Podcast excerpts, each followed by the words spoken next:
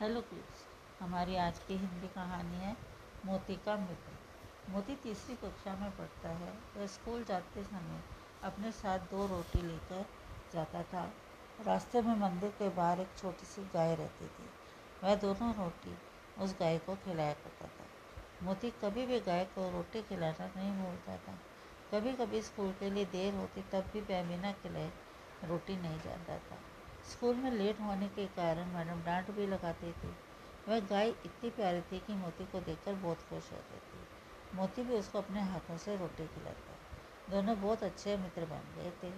एक दिन की बात है, मोती बाज़ार से सामान लेकर वापस आ रहा था कि मंदिर के बाहर कुछ लड़कों ने उसे पकड़ लिया। मोती से सामान छीनने लगे। गाय ने मोती को संकट में देख उसको बचाने के लिए दौड़ी।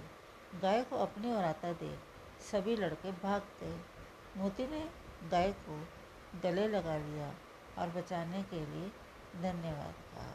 हमें इस कहानी से ये शिक्षा मिलती है कि निस्वार्थ भाव से व्यक्ति को मित्रता करनी चाहिए और संकट में मित्र ही काम आते हैं। Thank you.